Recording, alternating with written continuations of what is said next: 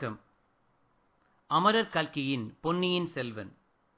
முதல் பாகம் புதுவெள்ளம். நாற்பத்தாறாம் அத்தியாயம். மக்களின் முணுமுணுப்பு. வாசிப்பது சான் பிரான்சிஸ்கோ பே ஏரியாவில் இருந்து ஸ்ரீ.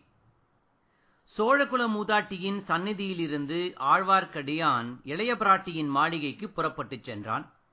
வழியில் பழையாறை வீதிகளில் கண்ட காட்சிகள் அவனுக்கு மிக்க உற்சாகத்தை அளித்தன. கண்ணன் பிறந்த திருநாளை இந்த ஜனங்கள் எவ்வளவு குதூகூலமாக கொண்டாடுகிறார்கள்? வைஷ்ணவம் இந்த சோழ நாட்டில் நிலைத்து நின்று பரவப்போகிறது என்பதில் ஐயமில்லை. சைவ சமயத்துக்கு இங்கே செல்வாக்கு பெருகுவதற்கு பல காரணங்கள் உண்டு. நூறு வருஷ காலமாக சோழகுலத்து மன்னர்கள் புதிய புதிய சிவாலயங்களை நாடெங்கும் நிர்மாணித்து வருகிறார்கள். மூவர் பாடிய தேவார பாசுரங்கள் அக்கோயில்களின் மூலமாக பிரச்சாரம் செய்யப்பட்டு வருகின்றன. சிவாலயங்களில் தேர் திருவிழாக்கள் சிறப்பாக நடத்தப்படுகின்றன. இப்படியெல்லாம் இருந்தும் திருமாலின் பெருமைக்கு யாதொரு குறைவும் ஏற்படவில்லை. விஷ்ணுமூர்த்தியின் ஒன்பதாவது பரிபூரண அவதாரமாகிய கண்ணன் மக்களின் இதயத்தை கவர்ந்துவிட்டான் கோகுலத்திலும் பிருந்தாவனத்திலும் வடமதுரையிலும் எம்பெருமான் நிகழ்த்திய லீலைகள் இவர்களுடைய உள்ளத்தில் குடிகொண்டு விட்டன. அம்மம்மா எத்தனை பாகவத கோஷங்கள் எத்தனை வீதி நாடகங்கள் எத்தனை விதவிதமான வேஷங்கள்? ஆம் முன்னம் நாம் பார்த்ததைக் காட்டிலும் இப்போது அதிகமாகவே இருந்தன. கோஷ்டிகளைச் சூழ்ந்து நின்று வேடிக்கை பார்ப்போரின் கூட்டமும் ஆரவாரமும் கூட அதிகமாகவே இருந்தன. பழையாறையைச் சுற்றிலும் இருந்த கிராமங்களிலிருந்து புதிய புதிய நாடக கோஷ்டியினர் வந்து கொண்டே இருந்தார்கள்.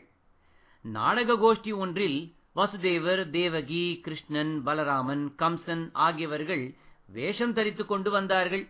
பாட்டும் கூத்தும் வேஷக்காரர்களின் பேச்சும் இந்த கோஷ்டியில் அதிகமாயிருந்தபடியால் ஆழ்வார்க்கடியான் சற்று நின்று கவனித்தான். அப்போது கிருஷ்ணனுக்கும் கம்சனுக்கும் சம்வாதம் நடந்து கொண்டிருந்தது. கிருஷ்ணன் வேஷம் பூண்டிருந்தவன் சிறு பிள்ளை. அவன் மழலைச் சொல்லினால் கம்சன் செய்த குற்றங்களை எடுத்துக் கூறி வா என்னோடு சண்டைக்கு என்று அழைத்தான். அதற்கு கம்சன் உரத்த இடிமுழக்கக் குரலில் அடே கிருஷ்ணா உன் மாயாவித்தனமெல்லாம் இனி என்னிடம் பலிக்காது. உன்னை இதோ கொல்லப் போகிறேன். உன் அண்ணன் பலராமனையும் கொல்லப் போகிறேன். உன் அப்பன் வசுதேவனையும் கொல்லப் போகிறேன். அதோ நிற்கிறானே உடம்பெல்லாம் சந்தனத்தை குழைத்து நாமமாக போட்டுக்கொண்டு அந்த வீர வைஷ்ணவனையும் கொன்றுவிடப் போகிறேன் என்று கூறியதும் சுற்றிலும் நின்றவர்கள் எல்லாரும் நமது ஆழ்வார்க்கடியானை பார்த்து சிரிக்கத் தொடங்கினார்கள். கிருஷ்ணன் பலராமன் வேஷம் போட்டிருந்தவர்கள் கூட அவனை நோக்கினார்கள். கூட்டத்தில் பலர் அவனை நெருங்கி வந்து சூழ்ந்து கொண்டு கெக்கே என்று சிரிக்கவும் கேலி செய்யவும் ஆரம்பித்தார்கள். திருமலை நம்பிக்கு கோபம் பிரமாதமாக வந்தது. கையிலிருந்த தடியை சுழற்றி அக்கூட்டத்தில் இருந்தவர்களை ஒரு கை பார்த்து விடலாமா என்று எண்ணினான். முக்கியமாக அந்த கம்சனுடைய தலையில் ஒரு போடு போட விரும்பினான். ஆனால் கம்சனுடைய தலையில் அடிப்பதில் பயனில்லை. ஏனெனில் அவனுடைய சொந்த முகத்தை மறைத்துக் கொண்டு மரத்தினால் செய்து கோரமான மீசையும் கோரைப்பற்களும் வைத்து வர்ணத்தினால் எழுதியிருந்த பொய்த்தலையை கம்சவேடக்காரன் வைத்திருந்தான். மொத்தத்திலே இவ்வளவு பெரிய கூட்டத்திலே தடியை உபயோகிப்பது நல்லதல்ல. என்று திருமலை தீர்மானித்து அவ்விடத்தை விட்டு நழுவிச் சென்றான். அந்த கம்சனுடைய குரல் வேண்டுமென்று பெருங்குரலில் அவன் கத்திய போதிலும் எங்கேயோ கேட்ட குரலாக ஆழ்வார்க்கடியானுக்கு தோன்றியது. அது எங்கே கேட்ட குரல்? யாருடைய குரல்? என்று யோசித்துக் கொண்டே அவன் வீதியோடு நடந்தான். ஜனங்களின் குதூகூலத்தில் திடீரென்று ஒரு மாறுதல் ஏற்பட்டது. போக போக மக்களின் உற்சாகக் குறைவு தெளிவாக புலப்பட்டது. இது என்ன? திடீரென்று ஏன் இந்த மாறுதல்? ஜனக்கூட்டம் ஏன் இவ்வளவு விரைவாக கலைந்து கொண்டிருக்கிறது? வாத்திய முழக்கங்களும் ஆடல் பாடல் சத்தங்களும் நின்றுவிட்டன. அதற்கு பதிலாக ஜனங்கள் வீதி ஓரங்களில் ஒதுங்கிச் சிறு சிறு கும்பலாக நின்று என்ன ரகசியம் பேசுகிறார்கள்? பேசிவிட்டு ஏன் விரைந்து நடக்கிறார்கள்? வீட்டுக் கதவுகள் ஏன் தடால் தடால் என்று சாத்தப்படுகின்றன? இதோ காரணம் தெரிகிறது. குந்தவாய்ப் பிராட்டிக்கு கூட உடனடுக்கத்தை உண்டு பண்ணிய பறை முழக்கமும் ஒற்றனை பிடித்துக் கொடுப்பது பற்றிய அரைகோவலும் தான் காரணம். இந்த பறை முழக்கம் அவ்வளவு தூரம் திருவிழா கொண்டாட்டத்துக்காக கூடியிருந்த மக்களின் குதூகூலத்தை பாழ்படுத்திவிட்டது. தனியாக போகிறவர்களை மற்றவர்கள் உற்று பார்த்து கொண்டு போனார்கள். தெரியாத வேற்றுமுகங்களையெல்லாம் சந்தேகத்துடன் பார்த்தார்கள். ஆழ்வார்க்கடியானை கூட சிலர் அவ்விதம் ஐயப்பாடு உள்ள பார்வையுடன் பார்த்துவிட்டு அவசரமாக மேலே சென்றார்கள். இதன் காரணத்தை திருமலை ஊகித்து அறிந்து கொண்டான். அது மட்டுமல்ல ஜனங்கள் சிறு சிறு அது மட்டுமல்ல ஜனங்கள் சிறு சிறு கும்பலாக வீதி ஓரங்களில் நின்று பேசுவது என்னவென்பதும் அவனுக்கு ஒருவாறு ஊகத்தினால் தெரிந்திருந்தது. காதில் விழுந்த சிற்சில வார்த்தைகளினால் அது உறுதியாயிற்று. பழுவேட்டரையர்களின் கொடுங்கோல் ஆட்சியைப் பற்றியே அந்த ஜனங்கள் பேசினார்கள். பழையாறை நகர மாந்தருக்கும் சுற்றுப்புறத்து கிராமவாசிகளுக்கும் பழுவேட்டரையர்களின் பேரில் கோபம் இருப்பது இயற்கைதான். பழையாறை நகர் சுந்தர சோழரை யாவருப்பார்கள் இத்தொன்னிலத்தே என்று கவிவாணர்களினால் புகழ்ந்து பாடப்பட்ட சக்கரவர்த்தியை பழையாறையிலிருந்து அவர்கள் தஞ்சைக்கு கொண்டு போய்விட்டார்கள் அல்லவா? அது முதல் பழையாறையின் சிறப்பு நாளுக்கு நாள் குறைவுபட்டு வருகிறதல்லவா? இன்றைக்கு இந்த கிருஷ்ண ஜெயந்தி விழாவன்று சக்கரவர்த்தி மட்டும் இந்த நகரில் இருந்தால் இன்னும் எவ்வளவு கோலாகலமாக இருக்கும்? கண்ணன் கதை சம்பந்தமான வேடம் புனைந்து வரும் நாடக கோஷ்டிகள் எல்லாம் நகரத்தின் வீதிகளில் சுற்றிவிட்டு சக்கரவர்த்தியின் அரண்மனை முற்றத்தில் வந்து கூடும் அல்லவா நடிகர்களுக்கும் பாட்டில் வல்லவர்களுக்கும் பாணர்களுக்கும் பாடினிக்கும் புலவர்களுக்கும் சக்கரவர்த்தி வெகுமதிகள் அளிப்பார் அல்லவா?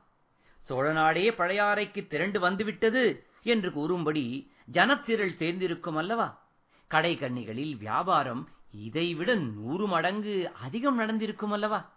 இரவு நந்திபுர விண்ணகரக் கோவிலில் இருந்து வேணுகோபால சுவாமி புறப்பட்டு வீதிவலம் வரும்போது எவ்வளவு மேளமும் தாளமும் ஆட்டமும் பாட்டமும் சிலம்ப விளையாட்டுகளும் கத்திச் சண்டைகளும் திமிலோகப்படும்.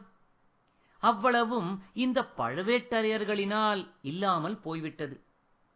இதைத் தவிர இன்னொரு பெருங்குறையும் பழையாறை மக்களின் உள்ளங்களில் குடிகொண்டிருந்தது. அவர்களுடைய கண்ணுக்கு கண்ணான இளவரசர் அருள்மொழிவர்மர் கடல் கடந்து சென்று இலங்கை தீவில் போர் புரிந்து வருகிறார். பழையாறையின் நாலு படைவீட்டுப் பகுதிகளையும் சேர்ந்த பதினாயிரம் வீரர்கள் இளவரசர் தலைமையில் ஈழநாடு சென்றிருக்கிறார்கள். காடும் மலையும் நிறைந்த அந்த நாட்டில் தமிழகத்தின் மானத்தையும் வீரப் பண்பையும் நிலைநாட்டுவதற்காக அவர்கள் போர் புரிந்து வருகிறார்கள். கொடும்பாளூர் இளங்கோ அந்த ஈழநாட்டுக்கு படையெடுத்துச் சென்று போர்க்களத்தின் முன்னணியில் நின்று மார்பில் வேலை தாங்கி உயிரை விடவில்லையா? எஞ்சியிருந்த சோழ வீரர்கள் அத்தனை பேரும் இறுதி வரை போரிட்டு மடியவில்லையா? அப்படி இறந்தவர்களின் ஆவிகள் அமைதியுறும் பொருட்டு மீண்டும் புலிக்கொடியின் வெற்றியை அந்த ஈழத்தீவில் நிலைநாட்டுவதற்காகவே இளவரசர் அருள்மொழித்தேவர் சென்றிருக்கிறார். அவருடைய தலைமையில் போரிடும் நம் வீரர்களுக்கு இந்த பழுவேட்டரையர்கள் உணவும் துணியும் பணமும் ஆயுதமும் அனுப்ப மறுக்கிறார்களாமே? இது என்ன அந்நியாயம்? இப்படி உண்டா? தஞ்சாவூர் கோட்டையில் உள்ள தானியக் களஞ்சியங்களில் ஏராளமாக நெல்லை நிரப்பி வைத்திருக்கிறார்களே. அவ்வளவும் என்னத்திற்கு? நூறு ஆண்டு காலமாக அரண்மனை பொக்கிஷங்களில் சேர்ந்திருக்கும் பணம்தான் எதற்கு? இந்த சமயத்தில் நம்முடைய வீரர்களுக்கு பயன்படாத தனமும் தானியமும் என்னத்திற்கு? எல்லாவற்றையும் இந்த பழுவேட்டரர்கள் என்ன செய்யப் போகிறார்கள்? சாகும்போது யமலோகத்திற்கு தங்களுடன் கொண்டு போகப் போகிறார்களா? இப்படியெல்லாம் சில காலமாகவே சோழ நாட்டு மக்கள் முணுமுணுத்துக் கொண்டிருந்தது திருமலை நம்பிக்கு தெரிந்திருந்த விஷயம்தான். அதிலும் பழையாறை மக்களுக்கு இது விஷயமாக கோபம் அதிகமாக இருப்பதும் இயற்கையே. ஈழநாட்டுக்கு போர்க்களத்துக்கு சென்றிருக்கும் பதினாயிரம் வீரர்களின் பெண்டு பிள்ளைகளும் உற்றார் உறவினரும் இந்த மாநகரில் இன்னும் வசித்து வருகிறார்கள் அல்லவா?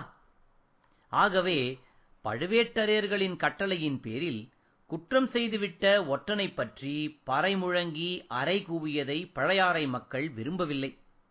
பழுவேட்டரையர்கள் மீது தங்களுக்குள்ள குறைகளைப் பற்றி பேசிக் கொள்வதற்கு அது ஒரு காரணமாயிற்று. ஒற்றனாம் ஒற்றன். எந்த நாட்டிலிருந்து ஒற்றன் இங்கே வந்துவிடப் போகிறான்? குமரிமுனையிலிருந்து வடபெண்ணை வரையில்தான் புலிக்கொடி பறந்து வருகிறதே. ஒற்றனை அனுப்பும்படியாக வேற்றரசர் யார் அவ்வளவு பலசாலியாக இருக்கிறான்? இந்த பழுவேட்டரையர்களுக்கு பிடிக்காதவன் யாராவது இருந்தால் அவன் பேரில் ஒற்றன் என்ற குற்றம் சாட்டி வேலை தீர்த்து விடுவார்கள். அல்லது பாதாளச் சிறையில் தள்ளிவிடுவார்கள். இருந்தாலும் நமக்கு என்னத்திற்கு வம்பு? அதிகாரம் அவர்களுடைய கையில் இருக்கிறது. நியாயம் அநியாயம் எது வேணுமானாலும் செய்வார்கள். ஒற்றன் என்ற பட்டத்தை சூட்டிவிட்டால் ஊர் பஞ்சாயத்துக்களை கூட கேட்க வேண்டியதில்லை அல்லவா? இப்படியெல்லாம் பழையாறை மக்கள் மனத்தில் நினைத்ததையும் வாயினால் முணுமுணுத்ததையும் ஒருவருக்கொருவர் மெல்லிய குரலில் பேசிக் கொண்டதையும் ஆழ்வார்க்கடியான் செவிப்புலன் வழியாகவும் மதி ஊகத்தினாலும் தெரிந்து கொண்டான். இவ்வாறு மக்களின் மனத்தில் புகைந்து வரும் அதிருப்தி எதில் போய் முடியப் போகிறதோ என்று சிந்தித்துக் கொண்டே குந்தவை தேவியின் மாளிகையை அடைந்தான்.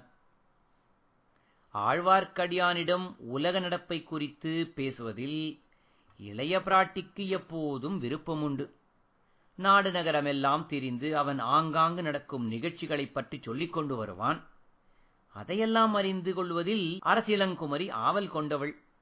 அவன் தேடிக்கொண்டு வந்து பாடிக்காட்டும் ஆழ்வார் பாசுரங்களைக் கேட்பதிலும் இளைய பிராட்டிக்கு பிரியம் உண்டு ஆகையால் திருமலை நம்பி எப்போது வந்தாலும் ஆர்வத்துடன் வரவேற்பாள். முகமலர்ச்சியுடன் அவனிடம் யோகக்ஷேமங்களைப் பற்றி விசாரிப்பாள். ஆனால் இன்றைக்கு இளவரசியின் முகபாவத்திலும் பேச்சிலும் சிறிது மாறுதல் தோன்றியதை ஆழ்வார்க்கடியான் கண்டான். மனது எங்கேயோ எதிலேயோ ஈடுபட்டிருப்பதைக் காட்டும் முகபாவம். பேச்சில் இயற்கைக்கு மாறான ஒரு பரபரப்பு கொஞ்சம் தடுமாற்றம். திருமலை என்ன விசேஷம்? எங்கே வந்தாய்? என்று குந்தவை கேட்டாள். விசேஷம் ஒன்றுமில்லை தாயே. வழக்கம் போல் தாங்கள் உலக நடப்பை குறித்து விசாரிப்பதற்கு வரச் சொன்னதாக நினைத்துக் கொண்டு வந்தேன். மன்னிக்க வேண்டும். போய் வருகிறேன். இல்லை இல்லை. கொஞ்சம் இருந்துவிட்டு போ. நான் தான் உன்னை வரும்படி சொன்னேன். தாயே சொல்ல மறந்துவிட்டேன் சற்று முன் பெரிய பிராட்டியின் சந்நிதியில் இருந்தேன். தங்களிடம் ஏதோ முக்கியமான செய்தி சொல்ல வேண்டுமாம். தங்களை வரும்படி சொல்லச் சொன்னார்கள்.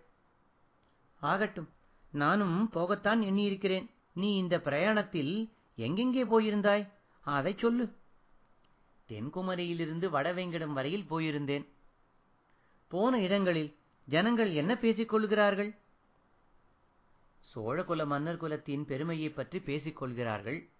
இன்னும் சில காலத்தில் வடக்கே கங்கா நதி வரையிலும் ஹிமோத்கிரி வரையிலும் சோழ மகாராஜ்யம் பரவிவிடும் என்று பேசிக் கொள்கிறார்கள். அப்புறம்? பழுவேட்டரையர்களின் வீரப்பிரதாபங்களைப் பற்றியும் பாராட்டி பேசுகிறார்கள்.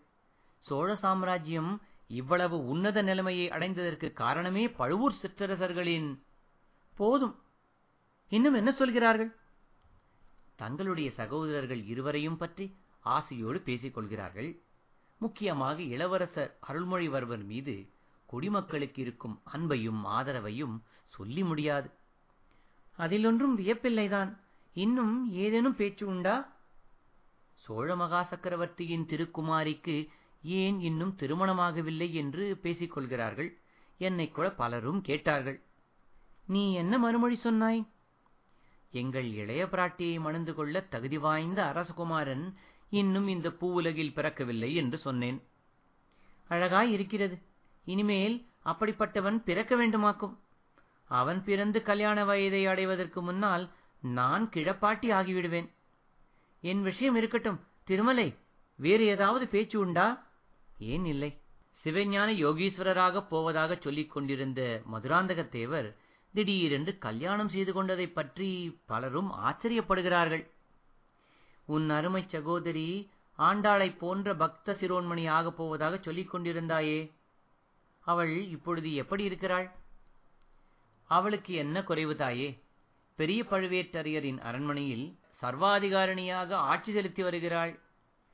பழுவேட்டரையரின் அரண்மனையில் மட்டும்தானா? இந்த சோழ ராஜ்யத்துக்கே அவள்தான் சர்வாதிகாரிணி என்று அல்லவா கேள்விப்பட்டேன். அப்படியும் சிலர் பேசிக் கொள்கிறார்கள் தாயே. ஆனால் அவளை விட்டுத் தள்ளுங்கள். இந்த நல்ல நாளில் அவளுடைய பேச்சு எதற்கு? தாங்கள் ஆண்டாள் பெயரை குறிப்பிட்டதால் எனக்கு ஒன்று ஞாபகம் வருகிறது. ஸ்ரீவில்லிபுத்தூருக்கு போயிருந்தேன். வட்டர்பிரான் விஷ்ணு சித்தரின் பாடல்கள் சிலவற்றை தெரிந்து கொண்டேன். இதை கேளுங்கள். அம்மா கண்ணன் பிறந்த திருநாளை பற்றிய பாடல். வண்ணமாடங்கள் சூழ் திருக்கோட்டியூர் கண்ணன் கேசவன் நம்பி பிறந்தினில் எண்ணெய் சுண்ணம் எதிரெதிர் தூவிட கண்ணன் முற்றம் கலந்தருளராயிற்றே. ஓடுவார் விழுவார் உகந்தாலிப்பார் நாடுவார் நம்பிரான் எங்குற்றான் என்பார். பாடுவார்களும் பல்பறை கொட்ட நின்று ஆடுவார்களும் ஆயிற்று ஆய்ப்பாடியே. இன்றைக்கு நம் பழையாறை நகரமும் ஆயர்பாடி போலவே ஒரே குதூகுலமாய் இருக்கிறது தாயே. குதூகுலமாய் இருக்கிறது சரிதான். ஆனால் சற்று முன்னால் வேறொரு விதமான பறை கொட்டிற்றே அது என்ன திருமலை? இந்த கேள்விக்காகவே ஆழ்வார்க்கடியான் காத்து கொண்டிருந்தான். யாரோ ஒற்றனாம் தப்பித்துக் கொண்டானாம். அவனை பிடித்துக் கொடுப்பவர்களுக்கு பரிசு கொடுப்பார்களாம். இதையெல்லாம் பற்றி நான் என்ன கண்டேன் தாயே? உனக்கு ஒன்றும் தெரியாதா? யாராயிருக்கும் என்பது பற்றி சந்தேகம் கூட இல்லையா? மனதில் ஒரு சந்தேகம் இருக்கிறது. ஆனால் அதை பற்றி பேசுவது அபாயம். தெரு வீதியில் நான் நடந்து வந்தபோது என்னை கூட சிலர் முறைத்து பார்த்து கொண்டு போனார்கள். என்னை யாரேனும் பிடித்து கொண்டு போய் பாதாளச் திரையில் போட்டுவிட்டால்? உன்னை பிடிப்பதற்கு தலையில் கொம்பு முளைத்தவர்களாயிருக்க வேண்டும். உன் மனதில் தோன்றியதை என்னிடம் சொல்லலாம் என்றால் சொல். நான் உன்னை காட்டிக் கொடுத்து விடுவேன் என்ற எண்ணம் இல்லையே. கிருஷ்ணா கிருஷ்ணா அப்படியெல்லாம் ஒன்றுமில்லை. வீரநாராயணபுரத்தில் ஒரு வீரவாலிபனை பார்த்தேன். அவன் தஞ்சாவூர் போகிறதாக சொன்னான். எதற்காக என்று சொல்லவில்லை. என்னை பல கேள்விகள் கேட்டான். குந்தவை பரபரப்புடன் அவன் எப்படி இருந்தான்? என்றாள். பெரிய குலத்தில் பிறந்தவனைப் போல் காணப்பட்டான். முகம் களையாயிருந்தது. ஊக்கமும் உள்வலியும் கொண்டவன் என்று தெரிந்தது. உன்னிடம் என்ன கேட்டான்? சக்கரவர்த்தியின் உடல்நிலையை பற்றி கேட்டான். அடுத்தபடி பட்டத்துக்கு வரவேண்டியவரை பற்றி கேட்டான். இலங்கை சென்றிருக்கும் இளவரசரை பற்றி கேட்டான். பிற்பாடு குழந்தை சோதிடரிடமும் அதே கேள்விகளை கேட்டதாக அறிந்தேன். ஆஹா குழந்தை சோதிடர் வீட்டுக்கு அவன் வந்திருந்தானா? இப்போது ஞாபகம் வருகிறது. தாங்கள் சோதிடர் வீட்டில் இருந்தபோதே அவன் தடபுடல் செய்து கொண்டு உள்ளே வந்துவிட்டானாம் நல்ல வேளையாக தங்களை அவன் தெரிந்து கொள்ளவில்லையாம். நான் நினைத்தது சரியாய்ப் போயிற்று. என்ன தாயே நினைத்தீர்கள்? அந்த முரட்டு வாலிபனுக்கு சீக்கிரம் ஏதாவது ஆபத்து வரலாம் என்று நினைத்தேன்.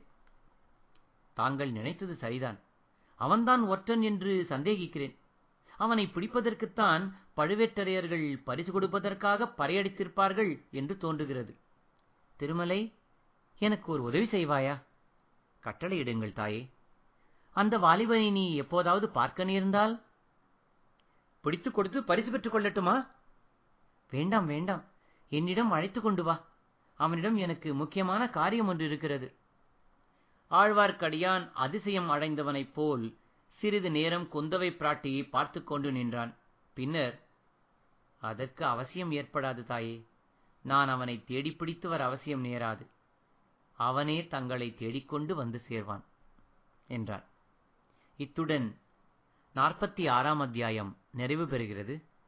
மீண்டும் அடுத்த அத்தியாயத்தில் சந்திக்கும் வரை உங்களிடம் இருந்து விடைபெறுவது ஸ்ரீ. நன்றி. வணக்கம்.